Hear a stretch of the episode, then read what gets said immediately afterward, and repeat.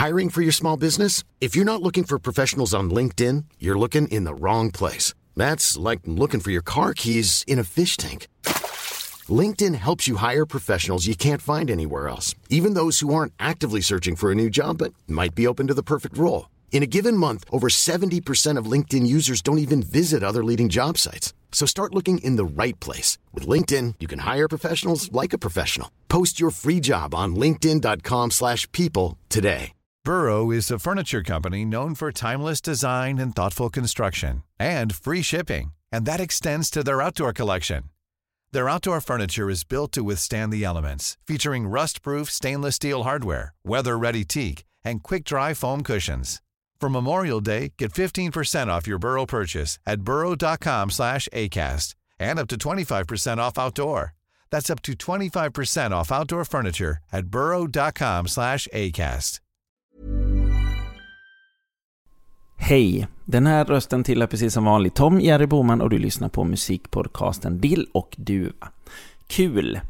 I det här avsnittet har jag åkt ut till Stureby som ligger söder om Stockholm och träffat Maja Francis. Maja känns ju lite som att hon kom från ingenstans, vilket hon såklart inte gjorde. Det här eh, avsnittet innehåller historier från Sverige, USA och ja, gud vet vad. Det innehåller även en episod om Hej Hej Monica, om ni kommer ihåg eh, låten. Så lyssna på hela det här avsnittet för det är faktiskt jätte, jättebra, tycker jag själv. Så, utan att dra på det för länge, Dill och duva med Maja Francis. Lycklig lyssning! Dill och duva med Tungji Vi börjar väl så här helt enkelt. Mm. Otroligt ställe vi är på. Vi är hemma hos dig. Alltså det är så fint här inne. Om du skulle beskriva det, hur, för, eftersom ingen kan se det här nu. Just det. Men jag skulle nog säga att det är fyllt av eh, någon slags kitsch blandat med loppisgrejer. Och väldigt mycket färg. Eh, Ja, det är jag har inte riktigt någon matchande lägenhet. Det är Nej, det är, det är fantastiskt. Eh, Jag kände mig hemma med en gång. Alltså du passar väldigt fint in här med din blomma. Ja, det är, eh, man känner sig väldigt hemma. Känner du dig hemma här? Såklart. Väldigt mycket faktiskt. Lite för hemma. Som Ja. jag sa innan. Jag fastnar liksom här i- badkaret och bland ljus och rökelser. Ja, så jag går inte ut. Men det känns... eh, Det är fint att ha sitt lilla eh, tempel på något sätt, tycker jag. ja, ja. Det är, väldigt, det är väldigt fint när man kommer in här för att man känner ju att det sitter ihop med dig som person, eller den personen man ser dig på scen. Och din Åh. musik och allting. Det, det är ju, du är ju det här. Ja, vad fint att du säger det. Det är, Jag inte så, det. det är inte alla man kommer hem till som ser ut... Eller som man känner, man får in den grejen liksom. Nej, men jag, jag har liksom hört att man också bara ska ha... Nu har jag väldigt mycket saker här inne, för Mm. de som lyssnar ser inte det, men att man bara ska ha saker man älskar och som man Ja. känner sig...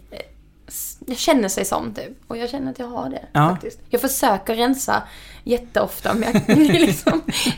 Så nu tycker jag att det är lite kallt ändå. Ja, ja, det är, det är svårt att beskriva det här stället men förutom att det är eh, fantastiskt. det, är helt, det är massa, massa färger, det är massa tyger och blommor överallt och eh, ja, såklart musikinstrument och grejer.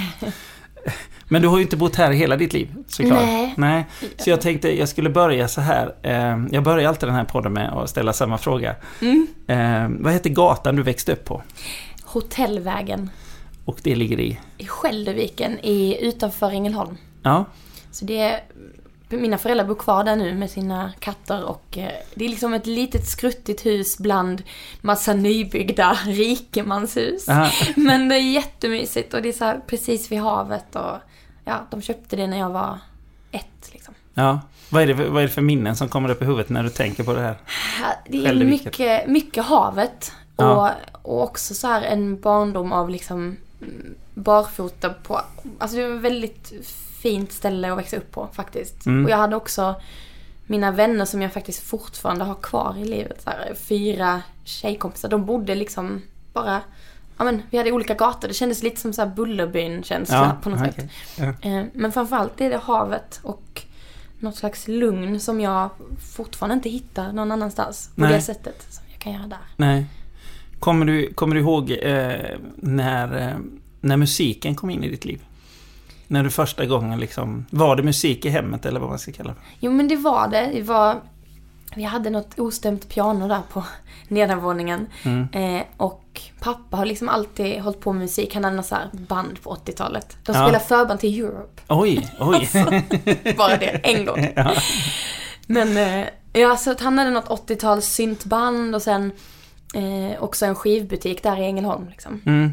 Så där hängde jag väldigt mycket också. Och typ så här, ja. Då var det ju CD-skivor och jag eh, samlade på mig så här Absolute Music-skivor. Så det var inte så credit, men Nej. det var det. Så, men, musiken har ju alltid varit där liksom. Ja men den har nog det faktiskt. Eller den har det. Ja. Eh, och min farmor och farfar har hållit, har hållit på med musik. Men de, ja.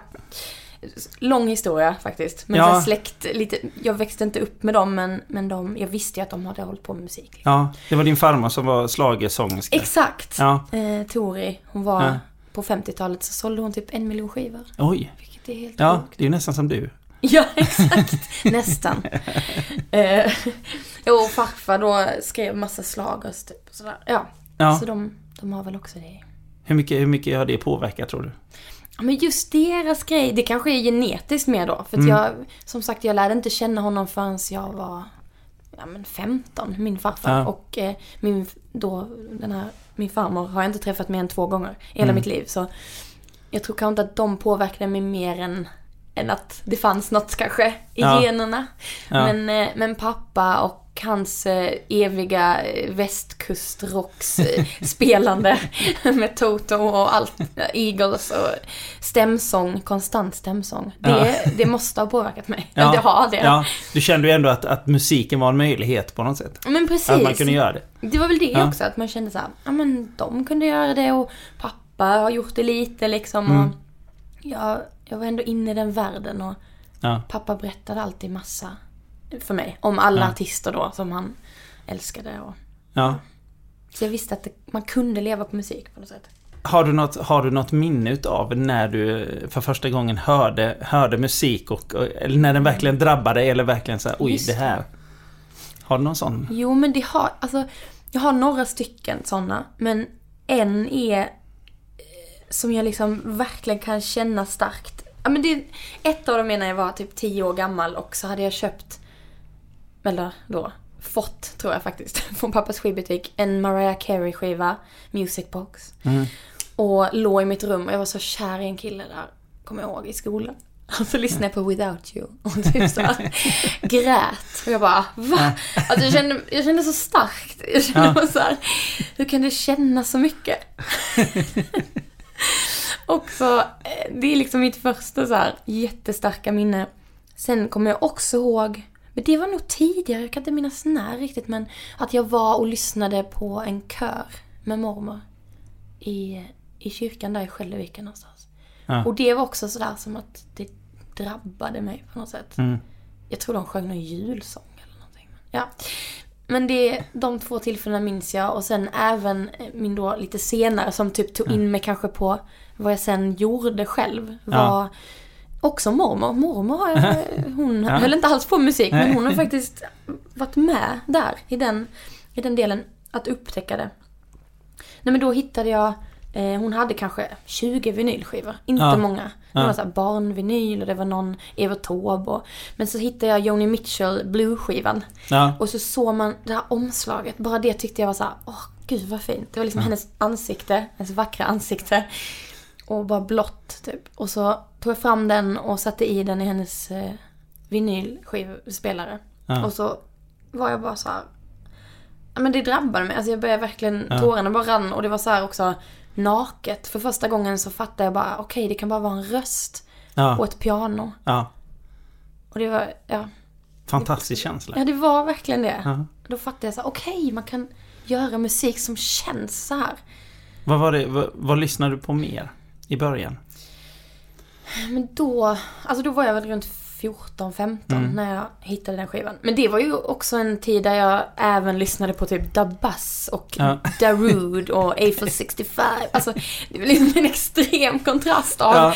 av att komma från högstadiediskon eller liksom mellanstadiediskot till att liksom upptäcka så här Carole King och, för mamma lyssnar mycket på, på dem, Carole King och Annie Lennon också. Mm. ja men Fleetwood Mac och sådana grejer. Så det var en extrem eh, kontrast. Ja, Och så är jag nog fortfarande. en blandning utav väldigt mycket. Och, Ja. och, och att bara ta in grejer som är... Är det bra, är det bra liksom. Ja men exakt. Det, det, är det, är en, liksom- det är en skön inställning. Ja men det är bara det som känns, det känns. Och sen kanske Dabas kändes mer på discogolvet när jag åt sura S liksom. Men, men ändå.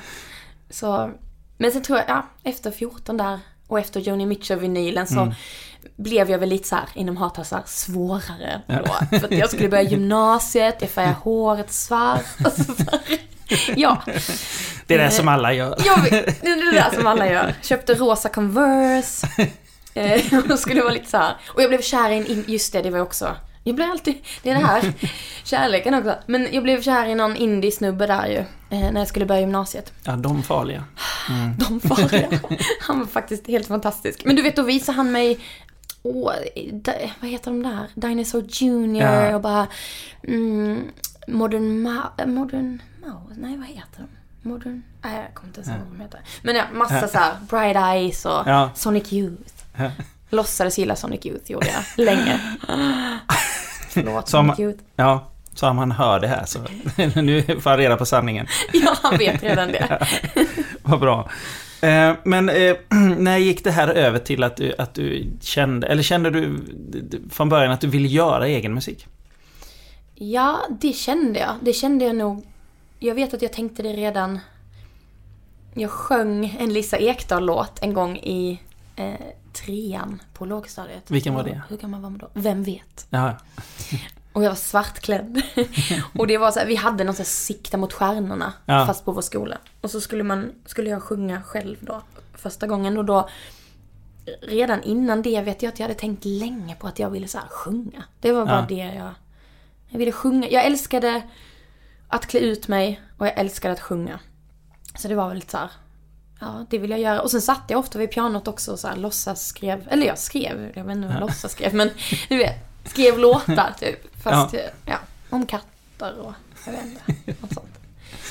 Ja, men jag tror att jag visste liksom att jag ville sjunga men sen hur jag ville sjunga eller att jag ville liksom skriva musik och att jag kanske förstod skapandet i det också. Att det inte bara var så här gå ut på en scen och, och Nej, mima liksom. nej. Utan att det var mer någon, en djupare del av det. Ja. Och att jag kanske hittade någon slags frihetskänsla i det och att och jag hittade min egen lilla värld. Typ, när, när, när gjorde du de första sakerna som var lite mer på... Nu ska jag göra det här, nu ska jag skriva en låt, nu ska det bli någonting. Men det var när jag började gymnasiet faktiskt. Mm. För då fick vi så mycket tid till det. Ja. Eh, Jag, jag visste ju redan innan att jag ville sjunga. För att jag valde att söka in till poprockgymnasium. Liksom. Mm. Och sen när jag väl var där och kom in så insåg jag kanske att det bästa jag visste var väl att Ja men, när vi hade fritiden emellan lektionerna, Ja, typ så. Att jag ja. kanske inte riktigt kände att jag ville plugga musik. Nej. Men jag fick ändå självförtroende där och typ Mm. hjälp med att, att våga och, och skriva. Vi hade också så här kompositionslektioner. Ja. Men som sagt, jag gillade inte när det var ramar. Jag tyckte det var väldigt svårt. Och- Vad gör man på en... För folk som inte är insatta, vad gör man på en kompositionslektion? Ja, då fick vi ofta så uppgifter då att så här, skriv en låt som ska vara till en, den här en reklam eller Ja. Men sen fick vi även så här, gör vad ni vill, alltså ett fritt projekt. Ja. Och då, det var väl då jag kände att åh, då satte Det var för att kicka igång någon liksom tankeverksamhet så här. Ja men exakt. Ja. Skriv en text om det här. Det var väl liksom lite mer som en så övningsgrej. Men ja, jag har svårt för skol... Ja. Äh, skolgrejen i det. Men det, det gav ju något. Alltså det var ju Ja. faktiskt då jag kände att jag... Jag satte mig i ett hörn med någon gitarr och, och bara skrev. ja. Hur lät det där i början? Eh, men det var väldigt så... Jag kommer ihåg att jag var lite inspirerad då av Jewel och sånt. Alltså det var lite... Mm, hur ska man beskriva det? Men det var ju väldigt naket. Jag ville ju ha så här gitarr och sång, bara. Mm, mm. Jag typ blev irriterad när det kom trummor in i, i låtarna. Bara? Eh, så det var väldigt naket liksom. Ja. Mm. Om du tänker på det nu, hur tycker du att låtarna blev? Men, jag önskar faktiskt att jag hade dem någonstans. Jag får höra av mig till min kompositionslärare där. Ja. För jag hade dem länge på någon hårddisk. Eller, men jag har inte dem längre. Jag Nej. vet inte. Jag tror att det lät... det var nog ganska deppigt faktiskt. tror jag. Verkligen. Det var svart hår och rosa Det Converse var helt enkelt. väldigt svart hår och rosa Converse. väldigt deppigt tror Ja. jag. Och jag. För jag hittat små textlappar och så och det var så oj men kära Alltså jag, jag tror att jag, jag fann den delen av mig själv i alla fall. Ja, den men om du skulle delen. träffa dig själv nu då, Ja. då hade du sagt men herregud. Då hade jag nog sagt så att det finns också något annat. Alltså Ja, ha vemodet men liksom tappa inte dig själv helt i det kanske. nej. Mm. Hur gick du vidare därifrån? Genom Ja. gymnasiet och sen? Just det, och sen var det efter gymnasiet. Just det, för på gymnasiet så var vi och hade något uppspel där i Helsingborg, då gick jag. Mm. Eh, på någon liten, jag vet inte, piren kallades det tror jag. Men det var där eh, nere vid hamnen så hade de någon, en scen då för skolor och för lite mer så här små band liksom. Ja. Och då var vi där och så kom vår eh, kompis Nick Schröder in och eh, stormade in och bara Hallå, eh, vi behöver eh, två så här, kvinnliga sångerskor. Så var jag och Frida där. Och då gick vi in och sjöng in någon låt om spöken med Ja. honom. Och hans Och- namn känner man ju igen. ja, Hej hej Monica. exakt. Ja.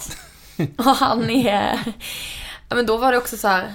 Han var ju som en... Jag vet inte hur jag ska förklara honom. En väldig karaktär bara. Mm. Och en fantastisk karaktär. Och han hade skrivit massa låtar om spöken och om gå på zoo, om att snatta och, och Monica också då. Som vi sjöng, körade på typ. Och sen, så efter gymnasiet så blev det liksom mitt sommarjobb. Att, att hänga på dem och åka runt och sjunga. Ja. Eh, Och då var det också en liten kontrast då. Ja. För jag skulle ju vara en svår indie-person som så här, sjöng ledsna låtar. Ja. Så jag hängde med där ett tag och var väl lite så här. Tyckte att det var jätteroligt Ja. egentligen. Ja. Men jag var liksom lite så. Men var det den här turnén med Hej hej Monica? Ja men det var det. Det var Ja. en, en kalasturnén var Mm. det. Och vi åkte runt på något lastbilsflak. Och Mm. hade tyllklänningar på oss där det stod så här keyboard, gitarr. alltså, Vilket år är det här? detta är... Så vi eh, hänger med. det. Ja, år alltså. Men 2004, kan det vara det? Mm. Det är, är så länge sedan jag tog studenten, ja. Det är väl där någonstans. Jo, men det måste det vara. Ja. Det måste det vara. Jag tror det. Vad lärde du dig utav den rundan? Och, alltså, dels fick man ju se musikbranschen för första gången. Ja. Eh, och både dess bra sidor och dess lite mindre bra sidor. Eh, och vi liksom, de var, eller Nick var nominerad till Grammis så man fick gå på Grammisgalan. Alltså det var ju väldigt Mm. mycket så här. Ja, man fick komma in i den världen och man Ja. såg liksom alla dess sidor typ, av den. Och sen Gillade du vad du såg eller vad, du, vad som Ehm, hände? Jo men det var, det var dels väldigt roligt men jag kände väl också ibland att det kanske var en värld. Jag, jag fattade inte att det var så. Det var Nej. lite kanske ytligt ibland. Tyckte jag då som 18-åring och var lite så här, kom från en liten liten by. Där Ja. alla hälsade på alla och, Ja. och då helt plötsligt stod man på någon slags Grammis efterfest och skulle vara lite så här, ja. Tuff typ. Men det var jag ju inte så att det, och det är jag inte fortfarande. så det brukar funka. Efter Ja. ett tag så blir, släpper folk loss och så. Men vad gjorde, eh, eh, vad gjorde den, eh, en sån turné, vad gjorde den med din egen musik? Eller det du själv ville göra? Men det fick mig ju också att inse kanske att så här, nej, jag vill nog inte stå som körtjej. Så. Det var Nej. jätteroligt och jag, den tiden kommer jag alltid minnas som en så här, med glädje. Och Ja. jag hade otroligt roligt. Så här, fem kompisar som åkte runt Ja. i Sverige liksom. Men eh, jag insåg också att så här, nej, jag vill ju skriva musik. Jag vill inte bara sjunga. Det var liksom Nej. kanske inte det jag ville bara. Och framförallt inte på lastbilsflak och med tyllklänningar där det står keyboard på. Men, eh, men det var, eh, ja, jag tog med mig det liksom och sen så efter det, den rundan med Nick and the Family så började jag väl, då började jag verkligen skriva Mm. Och skriva och skriva och skriva. Och flyttade upp till Stockholm. Ja. För då blev jag kär i någon gitarrist. Alltså herregud, är det därför jag, är det det som styr hela mitt liv kände jag nu? Oh my god. Jag kom oj, på oj. det i den här podcasten. Herregud, här kommer det ut. Ja men det var lite så. Jag bara, jag vill hålla på med musik och jag var lite Ja. typ betuttad i honom så då flyttade jag till Stockholm. Och eh, sket sig med gitarristen men... Alltså du är eh, inte ensam, hoppas det känns bättre då. Vi har alla flyttat över hela landet för olika kärlekar och allt. Har du också det? Ja, jag har också gjort det. Vad skönt att höra. Och så blev det som det blev, men då har man ändå gjort det liksom. Jag känner, någonstans, jag tycker det är bra. Jag tycker det är bra. Man ska följa massa konstiga, för då kommer man i jättekonstiga situationer. Ja, Varför ska man sant. tänka så logiskt hela tiden? Det är ju skittråkigt. Nej, det hade ju inte gått. För Nej. då hade man ju bara stannat kvar på ett ställe. Ja, Kanske skyddat sig från några eh, fall, men, men det är ändå. tråkigare. Ja, du hade inte haft den här lägenheten förmodligen. Nej, absolut inte tror Nej. jag. Eller det hade jag inte. Nej. Faktiskt. Då har du suttit där. Jag hade inte haft några ner. låtar heller tror jag. Nej. Men du flyttade upp till Stockholm i alla fall. Men ja, Ja, jag flyttade och- upp hit och sen eh, var jag här och eh, jag vet att jag spelade in mina låtar på min dator. Eh, brände ut demos. Satt och ritade och glittrade på dem. Alltså det Ja. tog sån tid. Men nu när jag tänker på det. Men det var också något väldigt fint i det och så här terapeutiskt typ. Som jag kanske Mm. kan sakna nu. Jag får hitta det i annat liksom. Lägga pärlplattor eller något. Men det, det är någonting så här. Det var härligt att göra allt själv. Att det var så här. Bränna demos, glittra på dem. Ja. Gå runt till kaféer. Fixa spelningar. Släpa dit gitarren. Spela. och, och det var väl då jag träffade också min första em, manager. Typ, på, på en av de spelningarna i Stockholm. Mm. Och hon, eh, hon gjorde jättemycket fina grejer för mig och så här, hjälpte mig vidare Ja. med det och såg till att jag fick spela in min eh, EP som bara var jag och där pianot och gitarren. Typ. Mm.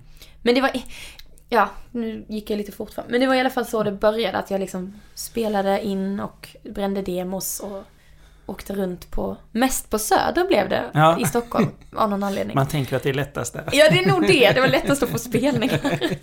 De var inte så kräsna. Eller, eller så är de Eller det. är de det? Jag Eller vet de inte. det? Ja. Men, eh, Men vad, vad, vad, hur, eh, hade du någon tanke där på det, det här ska det här resultera i, så här ska det låta någon gång. Jag Ja. börjar här eller liksom, har, har du haft en sån eh, tydlig bild långt fram? kanske inte långt fram. Eh, För då tror jag inte att jag hade mm, vågat bränna de där demosarna och lägga ut det på MySpace direkt liksom. Nej. Men jag var väldigt mycket i stunden men att jag visste att så här, det här vill jag göra. Mm. Och jag vill stå på större scen. Alltså jag ville liksom, jag ville någonstans och har alltid haft de drömmarna och målen. Mm. Men att jag så här, okej, nu vill jag, men då för mig var det också en naturlig så här, det var en stor grej att stå med gitarren i en källare på Söder. Liksom. Ja. Jättestort. Så att det steget och sen så är det som att man har tagit steg hela, hela tiden. På något sätt. Så det har aldrig känts som att mm, ja, men att man har börjat i en källare och helt plötsligt står man någon annanstans. Nej. Utan det har liksom känts som ett naturliga steg bara. Jag vet Ja. inte. Men jag hade drömmar såklart. Ja. Och, och ja, spela hela tiden och överallt. Eh, vilket blev nästa steg när du hade liksom hållit på där ett tag? Ja men då var det ju, ett av stegen var att min kära vän eh, Sofia Somayo som jag träffade genom ett jobb som jag hade eh, som assistent ute i Djursholm. Mm. Allting är så. Eh, men hon höll på med musik, vi, vi hittade varandra där, klickade liksom. Och eh, så ringde hon mig en kväll och sa i panik så här, jag ska spela innan Veronica Maggio på Nalen imorgon. Men jag kommer inte klara det. Mm. Eh, för hon har lite scenskräck och hon hade det då. eh, I den kvällen. Ja, och frågade om jag kunde ta det istället. ja.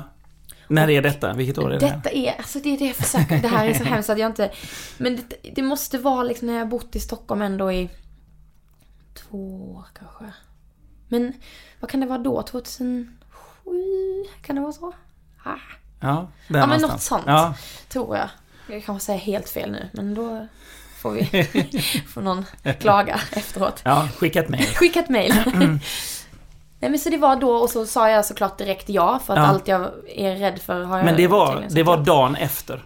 Mm, Ja. det var dagen efter. Hur säger man ja till en sån sak? Men det var mer så här, jag kan inte säga nej. Alltså, nej, nej. Och, och så har jag nog alltid varit också på, på gott och ont. Att man så har hoppat ut och bara, Mm. ja ja, det blir bra.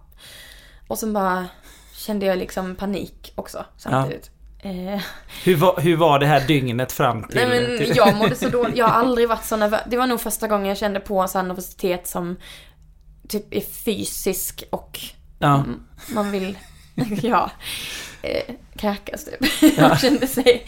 Men, eh, men jag försökte, jag vet inte vad jag gjorde. Jo, jag ringde min kompis som spelade fiol med mig då. Och frågade om hon ville vara med. mm, tvingade henne Ja. lite kanske.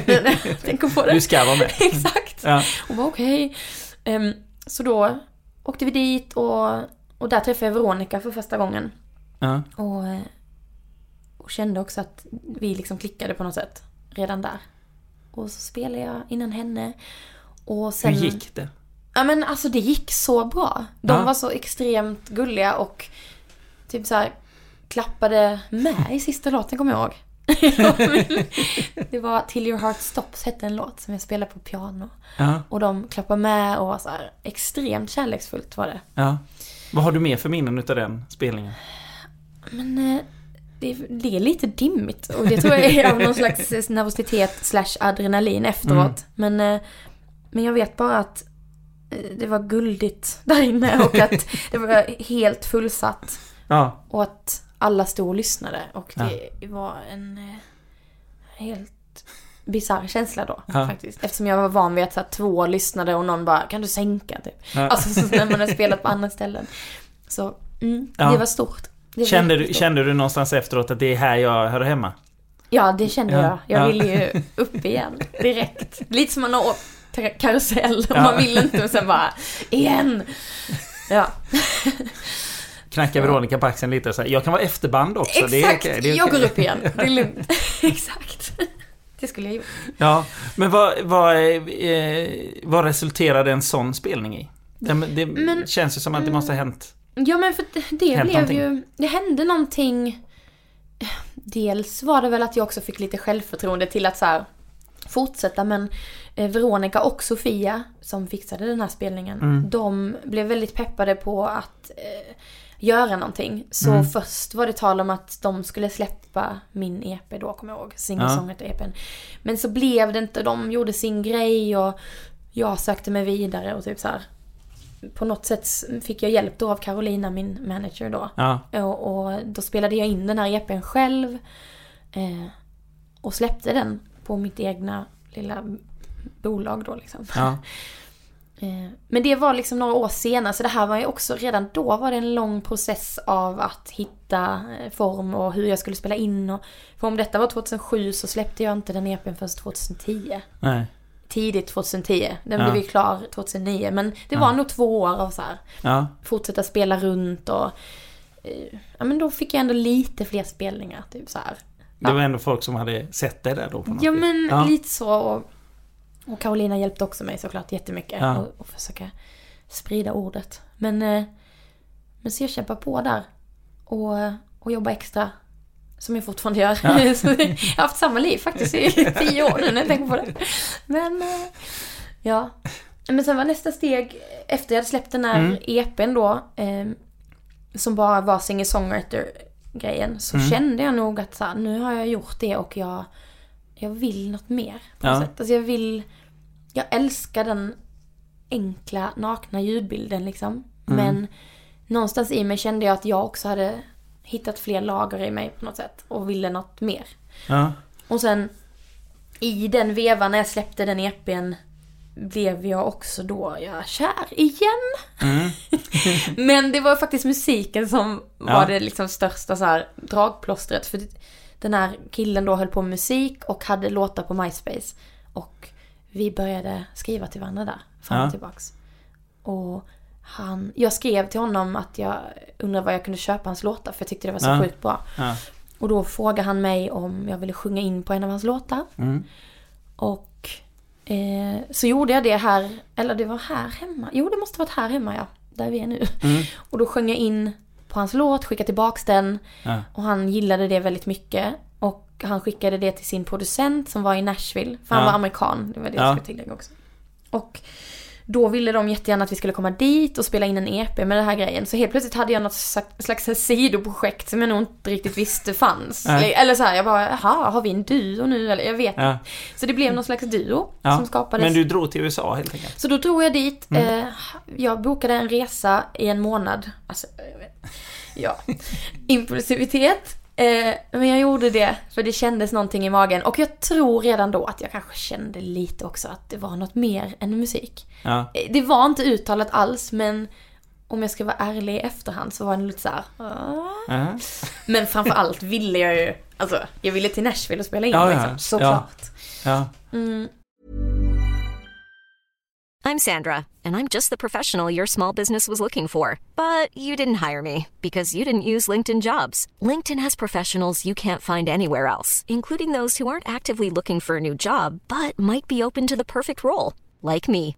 In a given month, over 70% of LinkedIn users don't visit other leading job sites. So if you're not looking on LinkedIn, you'll miss out on great candidates like Sandra. Start hiring professionals like a professional. Post your free job on linkedin.com/people today. Burrow is a furniture company known for timeless design and thoughtful construction and free shipping, and that extends to their outdoor collection.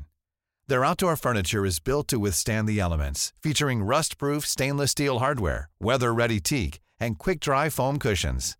For Memorial Day, get 15% off your Burrow purchase at burrow.com slash ACAST and up to 25% off outdoor. That's up to 25% off outdoor furniture at burrow.com slash ACAST.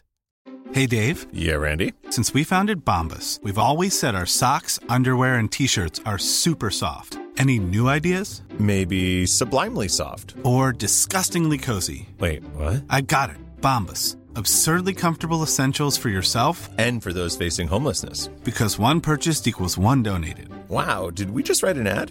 Yes. Bombas. Big comfort for everyone. Go to bombas.com slash ACAST and use code ACAST for 20% off your first purchase. Och då bildades den här lilla duon. Och eh, vi, han hade köpt en husvagn som vi liksom inredde på något sätt. Och eh, åkte då från Maine som är nordöstra USA ner till Nashville. Ja. Och så stannade vi några ställen på vägen och spela. Och, eh, och sen var vi i Nashville ett tag och spelade in den här EPn. Liksom. ja. Alltså det är en otrolig historia. Ja, det, Den är, det Men den är ju också som, det var som en film och Ja. det var nog lite för mycket som en film för att det skulle kunna liksom vara en verklighet längre än, än några år. Så. ja. Vi gifte oss och det var så här, ja, ja, i en lada i Skåne. Alltså allting var väl liksom väldigt filmiskt ja. och så. Men sen eh, på något sätt så kom också en vardag i en etta i Stureby däremellan. Och eh, där funkade kanske inte filmen lika. Nej. Den blev inte så... Under den här tiden, eh, ni skrev musik ihop. Mm, vi skrev Ja. jättemycket musik. Det var Ja. mest hans låtar. Ja. Jag, Vad var det för sorts musik? alltså, jag försöker tänka, men det är... Det var ju någon slags... eh, Det var också väldigt avskalat faktiskt. Mm. Det var liksom gitarr, sång, två röster, Mm. ibland lite dragspel, ibland någon liten... Jag kommer ihåg att jag spelade trumma på en resväska. Alltså extremt lo-fi. Ja. Ehm, spelade liksom... Ja, baskaggen var resväskan typ. Så. Och jag hade någon liten sån xylofon och... Det var väldigt... Eh, vi åkte liksom med två resväskor. Det var väl det Ja. som var hela vår tanke, att ha bandet som, som att man kan turnera i en husvagn liksom. Ja. Att det var det som var grejen. Och bara leva runt på det liksom. Exakt. Ja. Och det var jätteroligt. Och det... Ja, jag känner att jag måste skaffa en ny husvagn snart alltså. För att jag saknar den. Det var, det var fint. Någon annan får höra av sig om de har en husvagn helt enkelt. Jättegärna. Gärna i Stureby. Ja. Fast då kommer ni Så bara jag har inget spela... körkort kommer jag på också. Nej, nej, men, det, Men, någon eh, annan kör. Ja, exakt. Du kan, kan köra. Jag kör. Jag kör. Nu får vi fortsätta med din, med din historia där. Ja, herregud. Någonstans så... Eh, eh, eh, vad hette duon? Eller vad kallade ni er förresten? Eh, Den hette, lustigt nog eftersom min senaste singel då heter Come Companion så hette vår duo Dear Companion. Aha. Och jag måste ha undermedvetet då skrivit den här låten i någon slags, eh, ja. Men den hette Dear Companion. Är Ja. som att man skrev brev till varandra över Ja. Atlanten lite så. Kände Ja. vi. Det var väl vår tanke också. Jag vet inte. Vi hade många tankar där med den, med den duon. Men sen så sa du att det kom, kom Men någon sen sorts vardag kom det tillbaka? någon slags eller du- vardag, du flyttade filmen blev hit. svartvit. Det, det funkar inte. Som Nej. det inte alltid gör i kärlekshistorier. Och eh, då var jag väl faktiskt för första gången i mitt liv också som att så här, jaha. eh, Allt blir inte som man har tänkt sig. Det låter ju så löjligt att jag inte visste det innan men jag hade nog inte jag hade verkligen gått på nitlotter men det här var som att jag trodde att jag visste exakt Mm. hur min framtid skulle se ut och jag skulle vara där och vi skulle bo i den husvagnen och ha familj och det var liksom min dröm, det var ju det och sen Ja. var inte drömmen samma som verkligheten och det var någon slags konstig krock i mig som jag är extremt tacksam för på många sätt. Ja. För att jag var tvungen att, att för första gången också så titta inåt och eh, se även saker som jag inte, som inte var så vackra kanske i mig och alla mina rädslor och alla mina skavsår och för de hade jag också haft liksom ända sedan jag var men i tonåren så. Eh, Och de hade jag aldrig riktigt förstått varför jag ibland kunde bli ledsen eller varför jag hade för mycket känslor hela, hela tiden. Men då var jag tvungen att typ titta på de grejerna. Och det är inte så att de är försvunna nu, men nu har jag i alla fall typ accepterat dem och ser dem som en extrem tillgång. Använt dem i ditt skapande. Ja, verkligen. Ja. Och det bidrog han till på något sätt. Eller liksom den hjärtesorgen till. Mm. Ehm, Men jag kom tillbaks till Stockholm och då var jag väldigt tom och ville så här börja med min musik igen som jag egentligen hade börjat på innan jag åkte till USA ju. Men Mm. Ja. det blev som en liten paus där. Ja. Mm. Vad var det som kom då för någonting? Eh. Vad, vad kom det musikaliskt ur dig då? Alltså det var, jag hade jättemycket det var som att jag ville lite, det var som en styrka också. Att jag kände så här, nej men det måste finnas hopp i det här. Alltså det kan inte bara vara ledset, ledset, ledset och typ det här vemodet. Jag kände att så här, nej jag måste ha hoppet. Jag måste se det andra också. Typ. Så då började jag skriva mer, inte glada låtar kanske men, jo men lite mer hopp i och lite så styrka. Jag kände att jag hittade en annan röst och jag mm, ville utforska det mer. Ja. Och då vet jag att jag gick eh, på promenad med Veronica då, Maggio, och pratade och var väldigt så här, jag var dels ledsen liksom och vi pratade mycket om, om brustna hjärtan typ. Och, eh, och då kände jag nog att det var det enda sättet var typ att hålla på med musiken då. Det var som att jag bara, nu måste jag göra det här. Jag måste överleva Ja. mig själv. Så då lyssnade hon på lite låtidéer jag hade och så blev hon peppad på att vara med liksom. Mm. Och då skrev vi lite grejer hemma hos henne på hennes golv. Kommer jag ihåg. På Polhemsgatan bodde hon då. Och det var så här, ja, det var någon början till något. Liksom. Innan vi då Det hittade blev liksom en väg ut ur det här på något Mm, ja men det blev Mm. det. Det var liksom, eller det var en del av hela den processen i alla fall. Mm. Att komma ut på andra sidan. Ja. Alltså, det blev också någon slags växa upp-process som jag... eh, Ja, jag Ja. inser att den växtverken är konstant för mig, men det var början av den. Det var den, Ja. liksom den starkaste Ja. som växa upp smäll, käftsmäll som man fick. Och sen hittade vi... Men jag ville liksom att någon skulle spela in det vi gjorde, så då försökte vi hitta en producent. Helt Ja. enkelt.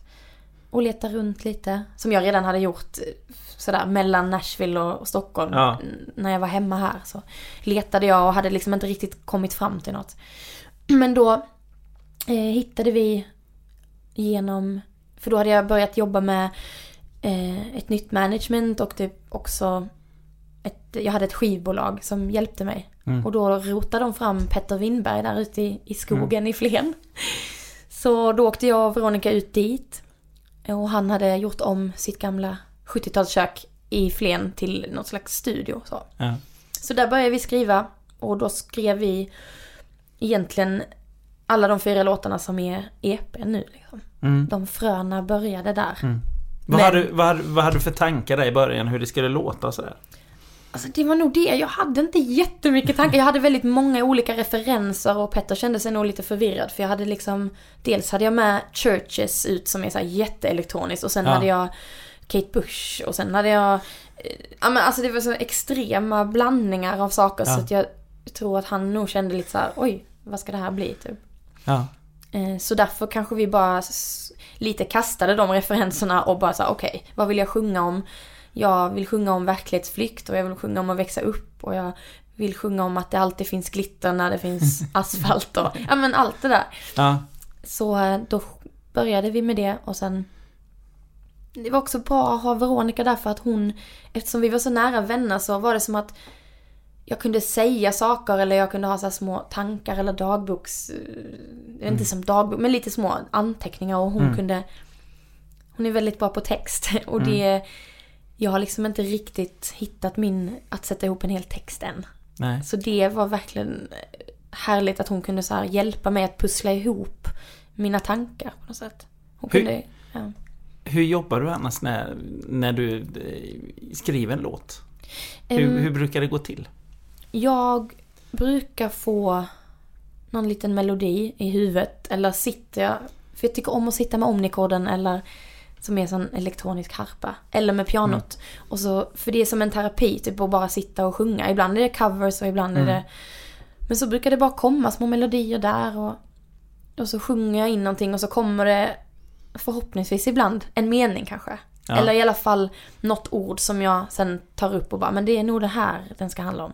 Sen kanske det inte alltid blir det, men, men min... Eh, jag tror att melodier och, och att så här, sitta och bara sjunga saker, eh, även om inte de har ord först. Det är alltid så det börjar för mig. Går det snabbt? Ja, alltså i den processen innan den är klart, alltså i de här idé, i idéskapandet går det jättesnabbt. Men att göra klart saker, det är min värsta, värsta grej. Och där är ju Veronica extremt bra, till exempel. Eller så här, det är därför jag skriver med andra nu också, för att det blir en låt. Det blir Ja. inte bara så här hundratusen idéer. Nej. Utan jag måste liksom... Jag måste stanna kvar och vara i det. Och Du måste ha på. någonting att visa upp för de här andra liksom. Ja men exakt. Jag kan ha, ja. Så det blir i alla fall låtar när Ja. jag skriver med andra. Ja. Det blir klart. På något sätt. Men jag vet inte, jag har alltid också lyssnat på, jag har lyssnat på indisk musik och på mycket flamenco-musik och så. Och de, jag har ju aldrig fattat vad de sjunger om. Så det är liksom, någonstans melodi, melodi och så har alltid varit det som kommit först. På något sätt. Vad, hur, hur, eh, om vi tar den här låten till exempel, eh, Space Invades eh, My Mind, Ja. eh, med Veronica. Mm. Hur kom den till? Ja, men det var då där ute i Flen. Mm. Eh, vi gick runt med någon slags... Alltså jag vet att vi hade typ... Vi var uppklädda samtidigt som vi hade pyjamasbyxor. För att vi, det var liksom en jättekonstig värld där ute som skapades och det fanns heller ingen, ingen tid riktigt utan det var så här, nu är det ljust, då är det nog dag och sen ska man gå och lägga sig när det är mörkt. Och, alltså det fanns ingen natt och dag och det fanns...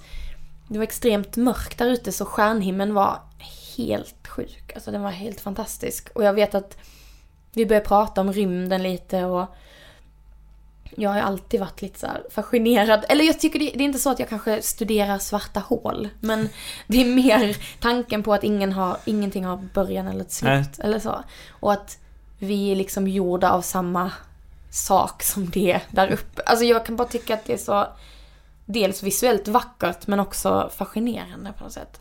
Och det får mig lugn. Ja. Ja. Så då började vi prata om det och sen så började vi sjunga om rymden och, och skrev den låten där ute. Och sen att det blev en duett, det blev bara så för att vi stod och sjöng och hoppade så till den och sjöng a a a i typ en timme tills Petter bara nu måste vi sluta. Och, eh, och då eh, Ja men sen när vi skulle släppa den så kände vi båda två bara men vad kul det hade varit att göra den ihop liksom. ja. Så ja.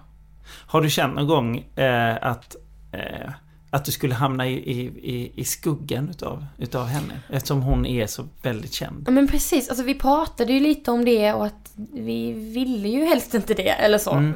Men eh, samtidigt så kände vi nog mer att så här, vad kul att göra sånt här, varför ska man inte göra det? Nej. Lite som att hon körade Ja. åt mig på min första spelning Ja. ute, ute på ja, det här lilla stället i Stockholm. Så då, vi ville ju också ha roligt när vi gör det. Ja. Och det är väl det, det tror jag att vi delar väldigt mycket. Så här, vi har alltid väldigt, väldigt roligt och vi vill också alltid verklighetsfly båda två. Så att, även om hon är mer realisten i, i texter och så och, i.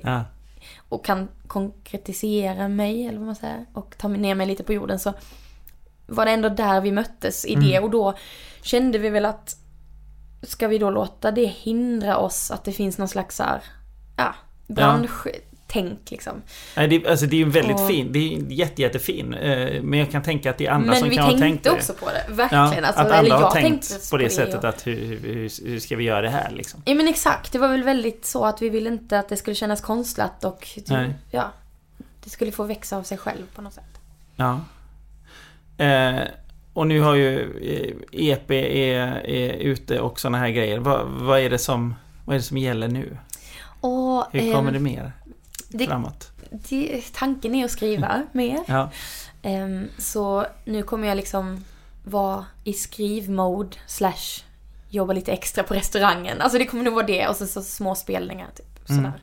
Men ehm, eh, på Debaser nästa vecka Ja. får du komma. Jag vet. Vet du det? Det var kul.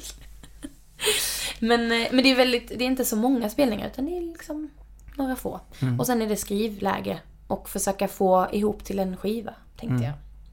Och vi ska prata lite om just eh, livespelningar och sånt. Ja. Eh, hur, hur, brukar du liksom... Eh, jag såg ju det där på, på propaganda till exempel i, Ja. i, i somras och du har de här jättefina pappblommorna och Åh. allting så här. De är väldigt fina måste Ja. jag säga. Det är min De bästa vän ut- som har gjort dem. Ja, de ser ut precis som här ungefär och allting Åh. passar. Hur, mycket, hur, hur mycket tänker du på det, ditt scenframträdande och sånt? I det här? Men jag tänker mycket på det och framförallt eh, jag tycker det ska bli kul i framtiden att kanske tänka ännu mer på det och så här Mm.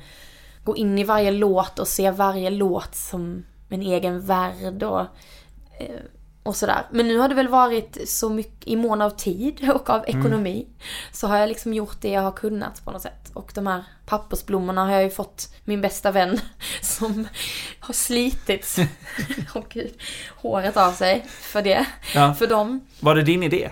Ja, jag ville ha blommor. Eller jag Ja. kände liksom att jag på något sätt ville ha blommor. Men sen kom hon på då kanske, man kanske kan göra dem i papp. Eller, för jag ville också ha något som kändes organiskt kanske. Och inte bara så här mm, neonljus liksom Mm. känsla. Utan något som kändes lite, ja, som att de är gjorda av händer på något sätt. Ja.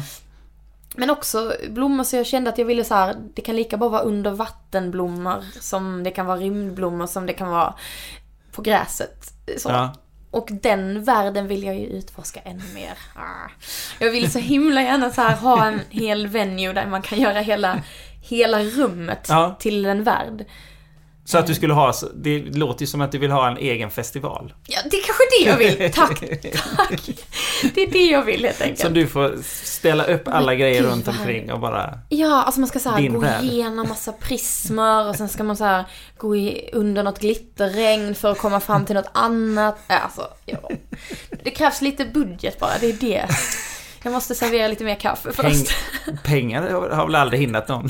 Nej, det är sant. Nej, nej, det är ju bara... De här pappersblommorna har ju liksom inte kanske kostat så mycket men eh, mer än min kära väns tid då. Ja. Såklart. Men eh, det finns ju saker man kan göra vad man vill. Ja, Jag tycker det är viktigt, eller för mig är det viktigt. Det ja det, alltså, det blir väldigt roligt för oss som står på andra sidan där och, och tittar på det. Eh, faktiskt. Att När det sitter ihop liksom. Och det var som jag sa, att när jag såg det där på propaganda, att det kändes så mycket som du och det kändes som din värld på något sätt. Åh, det var väldigt, väldigt fint. Eh, och det gör ju jätte- jättemycket. Hur, hur, hur ehm, eh, du sa ju innan eh, Nalen där att du var väldigt eh, nervös. Mm. Eh, hur känner du dig annars just när du är, går det att beskriva känslan du har när du är på scen? Jag tycker också det är så olika för varje gång på något sätt. Mm. Hur ens egen energi är och hur, hur liksom, ja, var man står och vad man gör. Och det är liksom, nu i helgen så spelade jag eh, förband till, till min vän Seinabo då. Och, eh, och då var det bara akustiskt. Mm. Eh, så det var jag och min Omnicord. Och då var det lite skakigt på ett annat sätt än vad det är Ja. när jag har bandet och kanske mer så ljus och rör. Alltså man kan gömma sig i någonting. Ja. Men jag, eh, jag är nog alltid nervös faktiskt, lite. Det är Mm. jag. Men jag försöker inte gå in i det utan bara så här, nu är jag nervös och så försöker jag innan bara tänka Ja, hålla i någon slags sten eller någonting, alltså som känns bra. Låtsas att den ger mig energi. Har du någon sån här grej som du måste, måste, måste göra? Alltså oftast måste jag ha med mig någonting att krama. Och Ja. helst en sten då.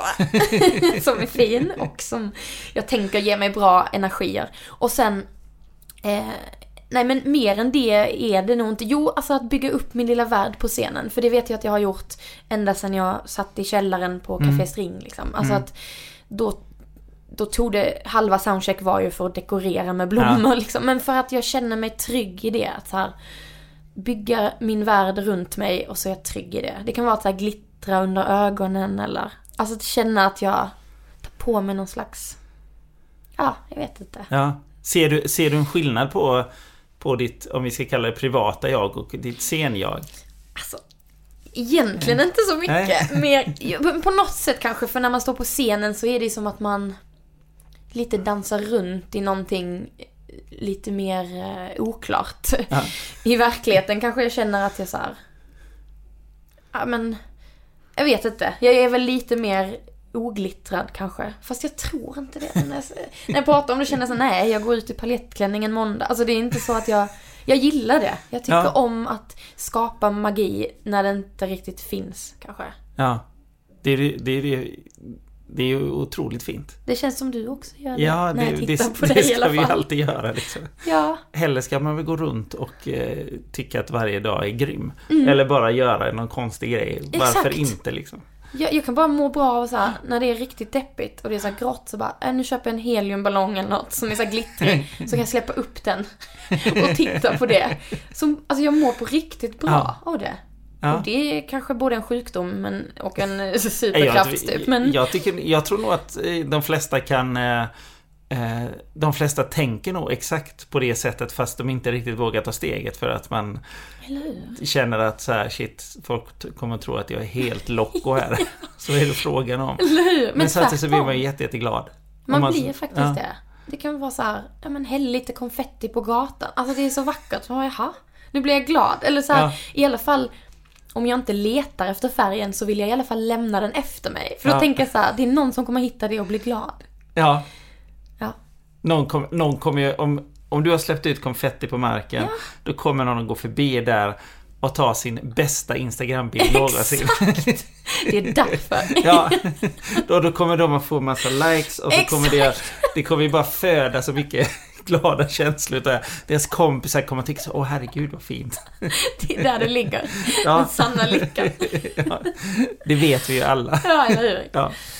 Ja, nej, men eh, jag tror att det är bra. Det är viktigt att, att skapa, skapa magin och så här. Lämna efter sig färg, tror jag.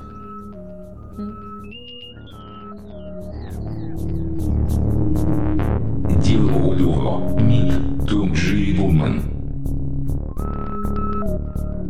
음.